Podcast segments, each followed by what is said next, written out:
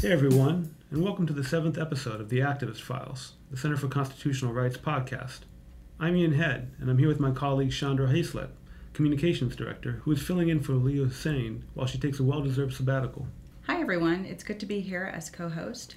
So I'm still trying to recuperate from my weekend. We had a bunch of activities last week at the Center for Constitutional Rights that you all will hear about later on. But I went to a four year old birthday party on Saturday and it was like 14 kids. And for those who don't know, I don't have kids. I love them, but I don't have kids. But there were, again, 14 like four year olds mm-hmm. at this party. The highlight of the party was the Trolls movie. I guess I don't know if this is the main character, but it was a huge pink troll named Poppy who was a little terrifying.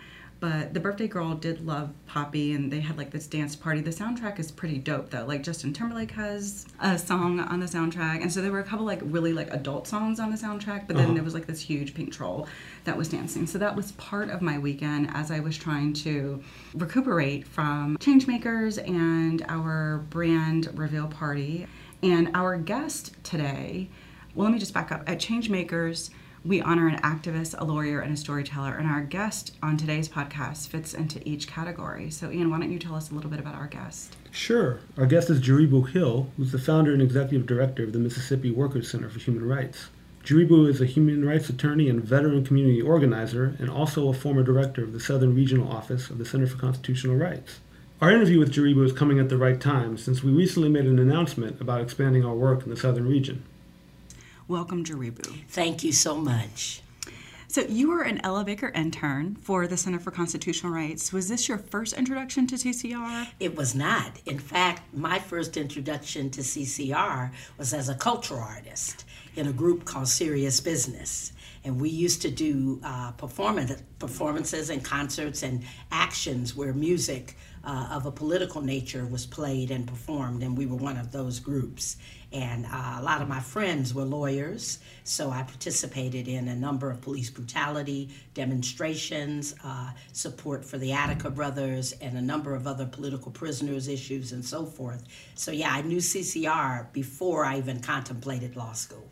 Okay, and it's interesting that you were doing cultural performance art for CCR because um, our executive director, Vince Warren, always says if you bring an artist, lawyer, and storyteller in the room, you can change the world. So I, we've been doing this for years, um, bringing these three groups together, and it seems like you've now worn all three hats for CCR. yeah, I would say that's true. And having also been privileged to guest uh, with Vince informally at the Law for Black Lives when we did a little singing together with his band, I can see mm. where that cross fertilization is so important and welcomed. Mm-hmm. So yeah, yeah. So did that work as a cultural artist and um, interacting with your friends for attorneys? Did that impact your desire to go to law school?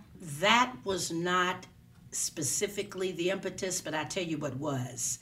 I latched on to people's lawyers who were just role models for me in terms of courage in a place where it was very difficult to be courageous. So mm-hmm. I was able to experience. My best friend, my children's godfather, is uh, Tarif Warren, who is the lead attorney on the Central Park Five case and a mm-hmm. number of other cases, including representing our Muslim brothers after the uh, World Trade incident. Mm-hmm. So he is one of those revolutionary lawyers. And then there was uh, Chokwe Lumumba and others who I saw how they navigated through the court system and through the justice system. And that really made me want to look more deeply into what they were doing and how they were doing it. Okay. And I was still a support person, basically, and a cultural worker. But through going around to these different events where they would be speaking or where they would be having demonstrations where we would pack the courtroom, whether it was the Rap Brown trial or whether it was a trial against some cop that had killed a child, I was able to see firsthand the power of a courageous voice in the law. Mm-hmm. And so over time, I started thinking, I said, you know, I've always liked law shows. I've always been intrigued, you know, by the Perry Mason type shows and other shows, you know, and I just felt like I got a big voice mm-hmm. and I should use it. Yeah. You know, and be in those places where most often my people are not allowed to be. Right. And that if I could be there, I could leverage voices that have been excluded and make sure that we are not counted out. So over time, I made the decision to at least apply to law school. I didn't really know if I would get in mm-hmm. because I didn't have a lot of options. I was raising a family in New York City. So I couldn't go off to Howard like I wanted to do, you know, to study law at the great historically black college, Howard University, where Thurgood went. And certainly uh, I that was my desire, but logistically and financially it wasn't in the cards for me. So I had to think about where am I going to go, which school am I going to go to, you know? And I had applied to other schools, but then when CUNY offered me the opportunity, I decided I would go there instead okay. because uh, they made no pretense about having a school that really focused on law in the service of human needs. And everybody, from the professors to the students, a lot of them had been involved in activist work and were using their considerable legal skills and ability to analyze and think through issues. They were using those skills toward liberation of those who are the most downtrodden, those who are the most oppressed. So I made the decision to go ahead to CUNY, and I was not disappointed by CUNY because it was a place where I could do laboratory work. Mm-hmm. I could try out theories. I could try out my style of advocacy. I could try out my voice and get ready to really do battle in an arena where historically myself as a black woman and other black women have been excluded. Okay. And so you're now in law school. You um, apply to become an Ella Baker intern at the Center for Constitutional Rights. You get that opportunity, and then you ask to go to Mississippi. Yes. Why? well, I had already met uh, Margaret Carey McCray. Tell and, us who she is. Uh, she is a judge now. She's a circuit court judge in Washington County in Greenville, Mississippi. Uh, and circuit courts typically handle criminal cases. That's what she presides over. But before that, she was an attorney with CCR and she was director of CCR South, which is what it was called. And so, through her mentoring and her encouragement, that is how I became connected to the legal aspect of CCR South. Okay. So you were director of CCR South from 1999 to 2001. Correct. And I know you've worked on a number of different cases from workers' rights in shipyards to uh, education and environmental justice cases to the church burnings. Can you talk about just a couple of what you feel are the most impactful cases that you worked on when you were director? Okay, sure. I think by far, beyond a doubt, the most impactful case that I was privileged to work on was a case against the largest employer in the state of Mississippi. The case was in development during my tenure at CCR. And when I departed from CCR, I took the case with me to continue it and see it through to its conclusion. But that case never would have gotten off the ground had it not been for CCR and the culture of CCR in terms of how you bridge the activist life with the legal life. Who is the defendant? The defendant was Northrop Grumman, the largest employer in the state of Mississippi. Originally, their name was Ingalls Shipbuilding. Mm-hmm. They've changed the name a few times. I'm sure they the have. name that sticks now is Northrop Grumman Shipbuilding, and they are still the largest employer in the state. And at the time when the case was brought to my attention, and it was just in development. Judge McCray had built the relationships with the workers. Uh, there was a group called the uh, Ingalls Workers for Justice, uh, led by a fantastic group called the Black Workers for Justice.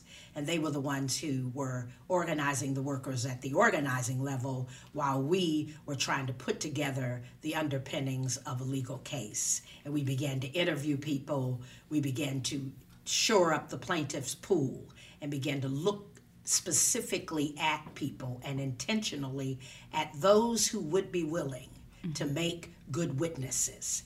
And not that they had to be skilled at being witnesses because we were going to provide them with the training, but they had the mindset of knowing that through talking up and speaking up, you can win. And even if you don't get a verdict, you're still winning because you put issues on the radar that have never been on the radar before, except in negative ways, except in ways to discount you as a black worker. Mm-hmm.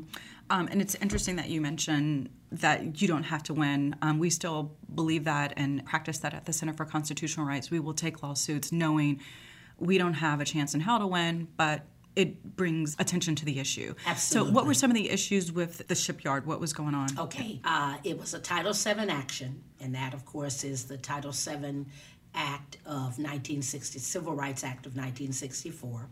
It addresses issues of discrimination in the workplace, race, gender, religion, national origin. Our case was based on race, and it was based on the maintenance of a racially hostile work environment.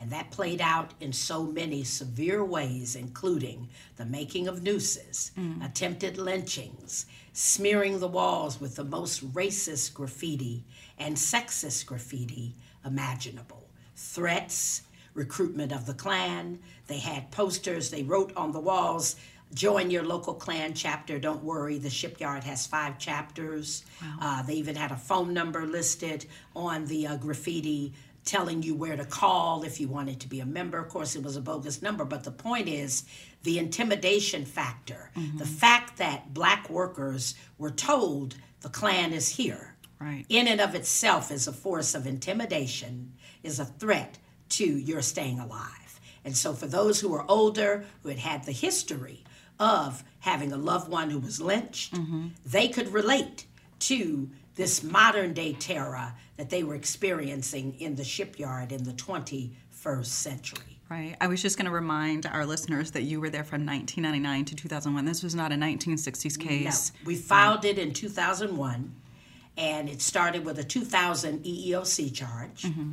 And we did not at first get a cause finding.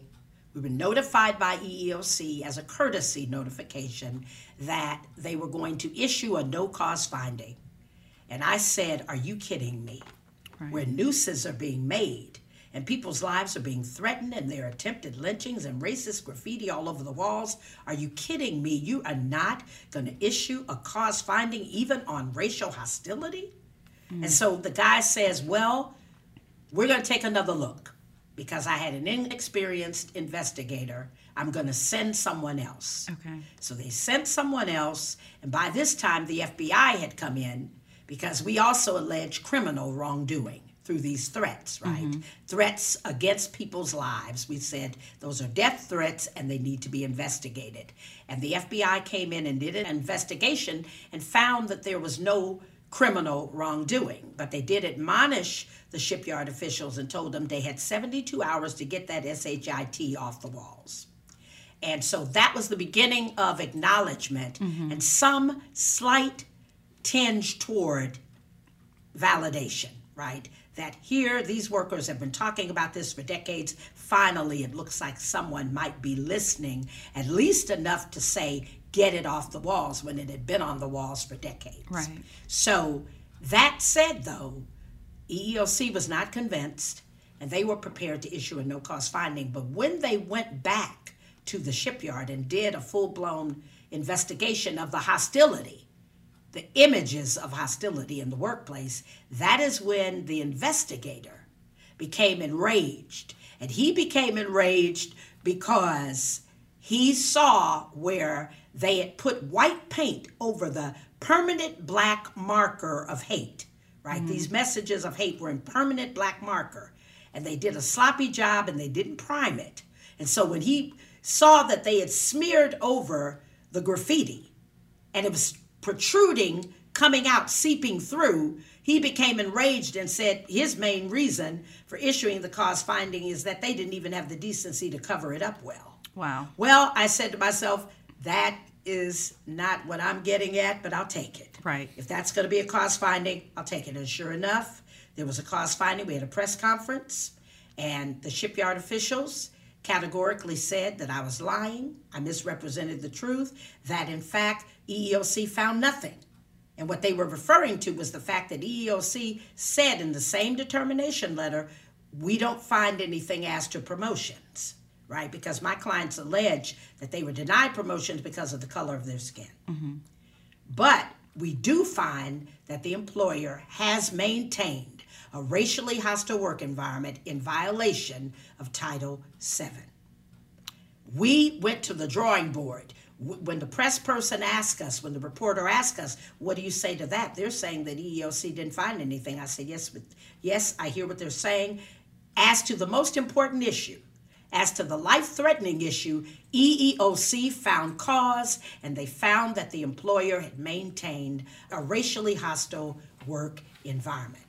I said, and you can see it on the determination letter if you would like to see it. And she said, Yes, I would like to see it. I called my office. I asked our legal assistant to fax it over. Mm-hmm. They faxed it over, they put it on the screen, and they scalloped out and highlighted the section of the determination letter finding the employer in violation of Title VII for maintaining a racially hostile work environment. Mm. And that was a major victory. They had never been cited like that before, and EEOC had seldom cited a workplace for racial hostility, and we did that. And I and the reason I say we did that is because the people who were wounded were the architects of the case. So let's change gears a little bit and talk about the Mississippi Workers Center for Human Rights. Can you give us an overview of this organization and just the types of cases that you and your staff are litigating? Sure. The Mississippi Workers Center was born on December 30th, 1996, following a Southern Human Rights Organizers Conference, which I had founded and it convened at the University of Mississippi School of Law at the behest of and the invitation of the first black dean, Louis Westerfield. At that conference, there was a call for an organization that would represent black workers who are not in unions mm-hmm. because we're only 5% union population in the state. We may be less now, but at that time we were like around 5% of people who were workers who were in unions. Okay. Ricky had spoken, and I'll withhold his last name because he has gone through some serious stuff, including depression and substance abuse, because literally his life was destroyed by Tyson Foods, mm-hmm. the, the, chicken plant mm-hmm. where he worked. He worked as a cleaner, he cleaned the uh, machinery that processes the chicken we eat. Okay. And he used chlorine, which was the chosen substance by his boss and he had been working there for years, so he had inhaled and ingested chlorine for all these years, and he started to get these nosebleeds. Mm-hmm. Well, he didn't think too much of it. He thought maybe it had been his pressure or maybe it was allergies or whatever, but he went to the doctor, and the doctor said that it was precancerous, a nostril infection mm-hmm. that was precancerous, and that if he didn't stop working with the chemical that he was working with, it would turn into cancer and it could kill him. He gave Ricky a list of substances that were preferable and safe for him to work with, for him to take like a doctor's note mm-hmm. to his employer. All of them included water based type solutions that he could safely work with to do the same job, but not be inhaling this cancer causing substance, right? So when he gave it to his boss, the employer looked at it basically blew it off and said, okay, yeah, we'll take care of it. You just get back to work. Weeks later, nothing happened. Someone advised Ricky to file an anonymous OSHA complaint.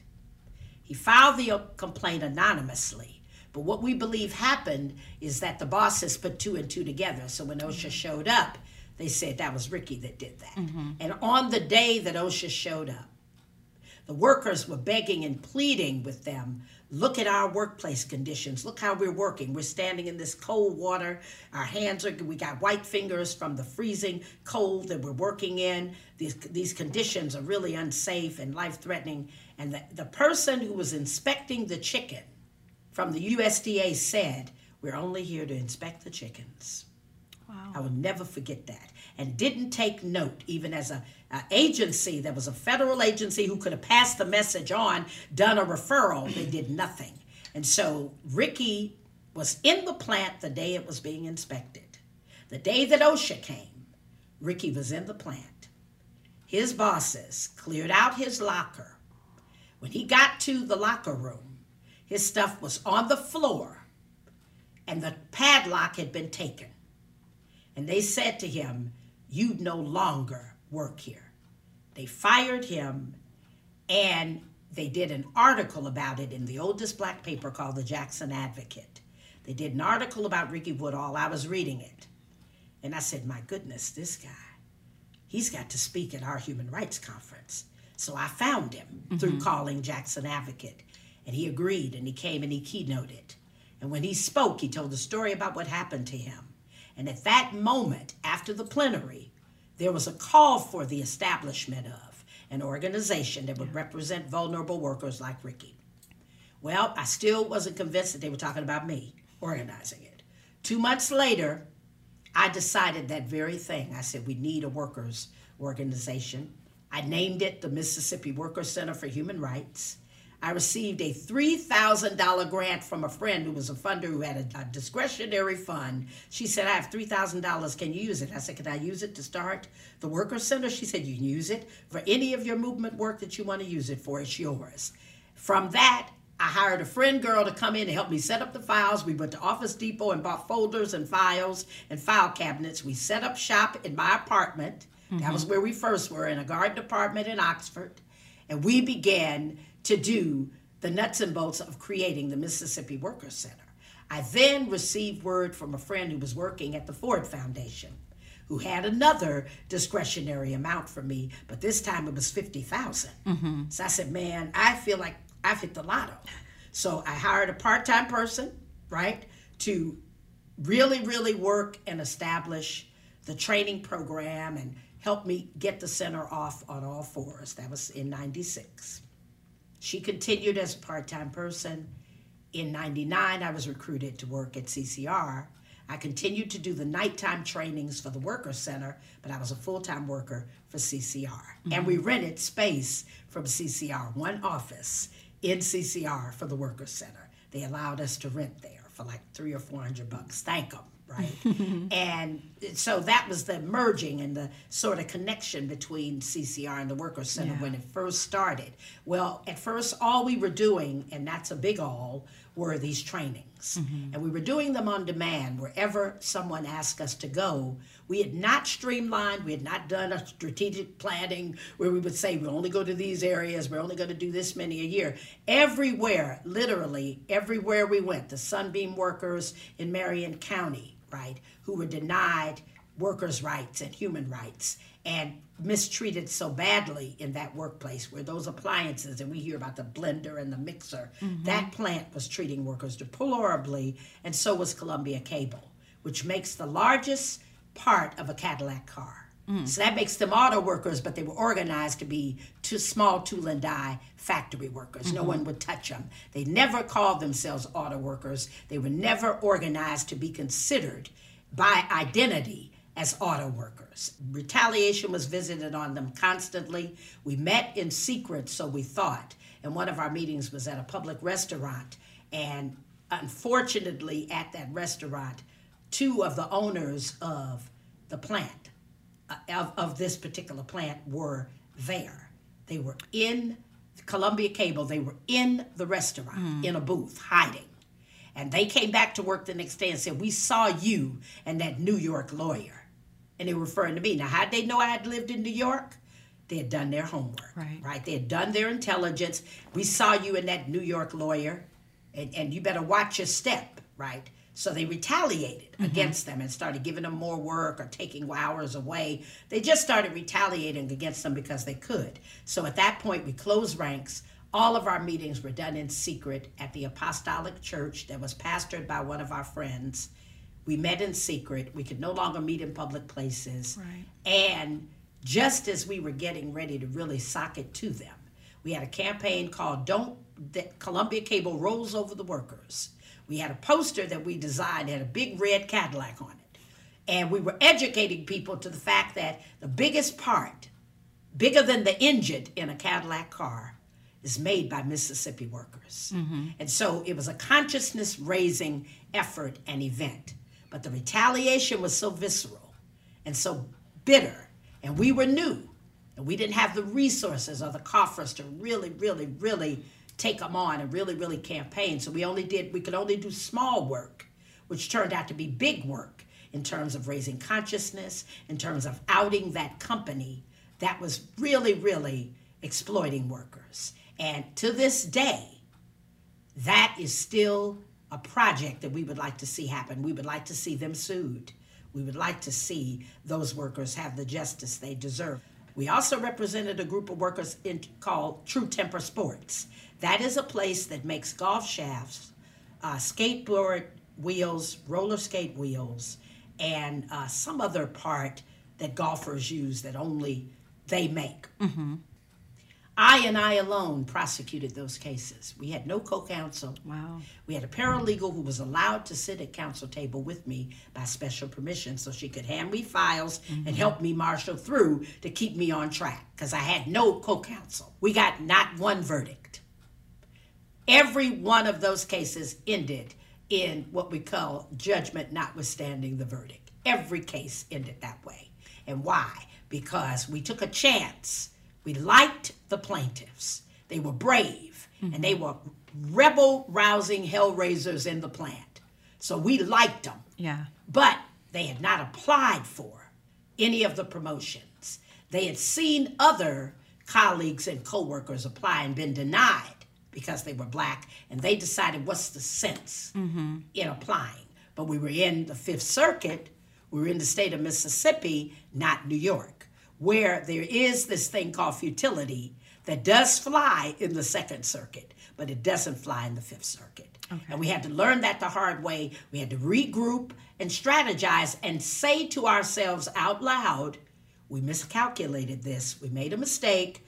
We should have made sure that somebody mm. applied, okay? Yeah. That somebody applied and we sandwich in the rest and I learned this from Chokwe Lumumba. He would tell me that. He said there's bad cases in terms of no recovery, but you put them in the middle, and on the bookends, you have these strong cases, right? so you kind of bring everybody along.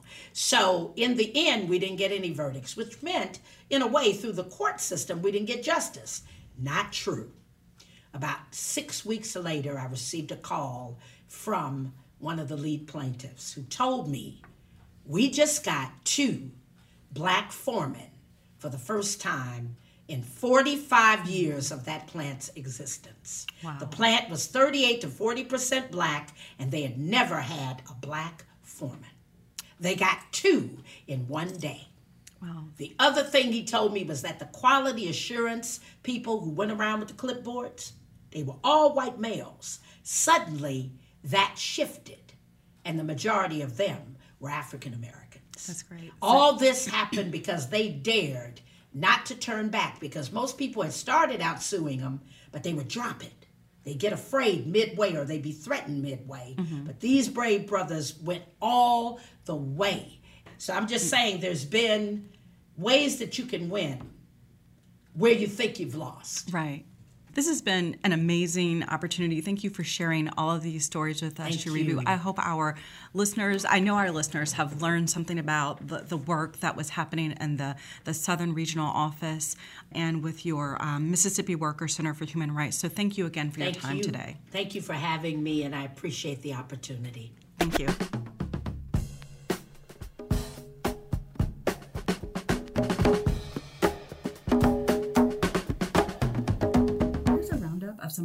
News at the Center for Constitutional Rights. Thursday, the Center for Constitutional Rights celebrated CCR Celebrates Changemakers and launched its new identity with a brand reveal party. At the Center for Constitutional Rights, we believe if you have an activist, lawyer, and a storyteller, you can change the world. The Changemakers Awards honors folks in these categories who stand up and fight for social justice. This year's honorees included Dolores Canales, co founder of California Families to Abolish Solitary Confinement and a former Soros Justice Fellow. Sarah Jayusi, a 22 year old writer, storyteller, activist who uses the art of spoken word to stand with the Center for Constitutional Rights and its ongoing challenge to communication management units, or prison units designed to isolate certain prisoners and the federal prison system from the rest of the Bureau of Prisons population and Miriam Buhl and the law firm Weil Gotshal co counsel in our successful fight against solitary confinement at California's Pelican Bay Prison. Miriam, pro bono counsel at Weil Gotshal, has coordinated the firm's award winning worldwide pro bono program since 2005. And as Ian said, we recently announced the expansion of our work in the Southern region. That special announcement was made at Changemakers by our board president, Katherine Franke. The evening continued at Change is Good, the after party to CCR Celebrates Changemakers, and the organization's new identity reveal party. We worked the last 10 months updating our logo, tagline, mission and vision statements, and key messages. Please check out these new elements on our website, ccrjustice.org. More than 300 guests were able to learn about the Center for Constitutional Rights, legal advocacy, and communications work throughout the decades with installation panels that highlighted our areas of work. Guests also enjoyed interactive stations where they were challenged to express what they were fighting for, displayed their pride through temporary tattoos featuring our new logo and progressive ideals, and were moved by listening to past and present protest songs. For videos and photos, please check out our Instagram account at CCR Justice. Last week was also busy on the legal front, especially with immigration. Our client, Mr. C, a Honduran immigrant, had a big victory when he was reunited last Monday with his two year old son after we filed a federal lawsuit challenging his and his son's detention and separation. The father and son had been held in separate New York detention facilities and barred from talking for five months. In his ruling, Judge Alvin K. Hellerstein said he did not understand the government's rationale nor the humanity and that separating a father from his child was the most cruel of all cruelties. The victory is another step in our fight against the Trump administration's cruel, zero tolerance policy targeting immigrant families. Also, on the immigration front, in a new court filing, asylum seekers and an immigrant rights group are challenging the Trump administration's policy and practice of turning back asylum seekers at ports of entry along the U.S. Mexico border. The latest filing in our Al Otro Lado versus Kelly case directly links high level Trump administration officials to a turnback policy, ordering U.S. Customs and Border Protection agents to restrict the number of asylum seekers who can access the asylum process at ports of entry. You can read more about this case on our website, ccrjustice.org. So that's a little bit about what we've been up to at CCR, and now on with the real AF.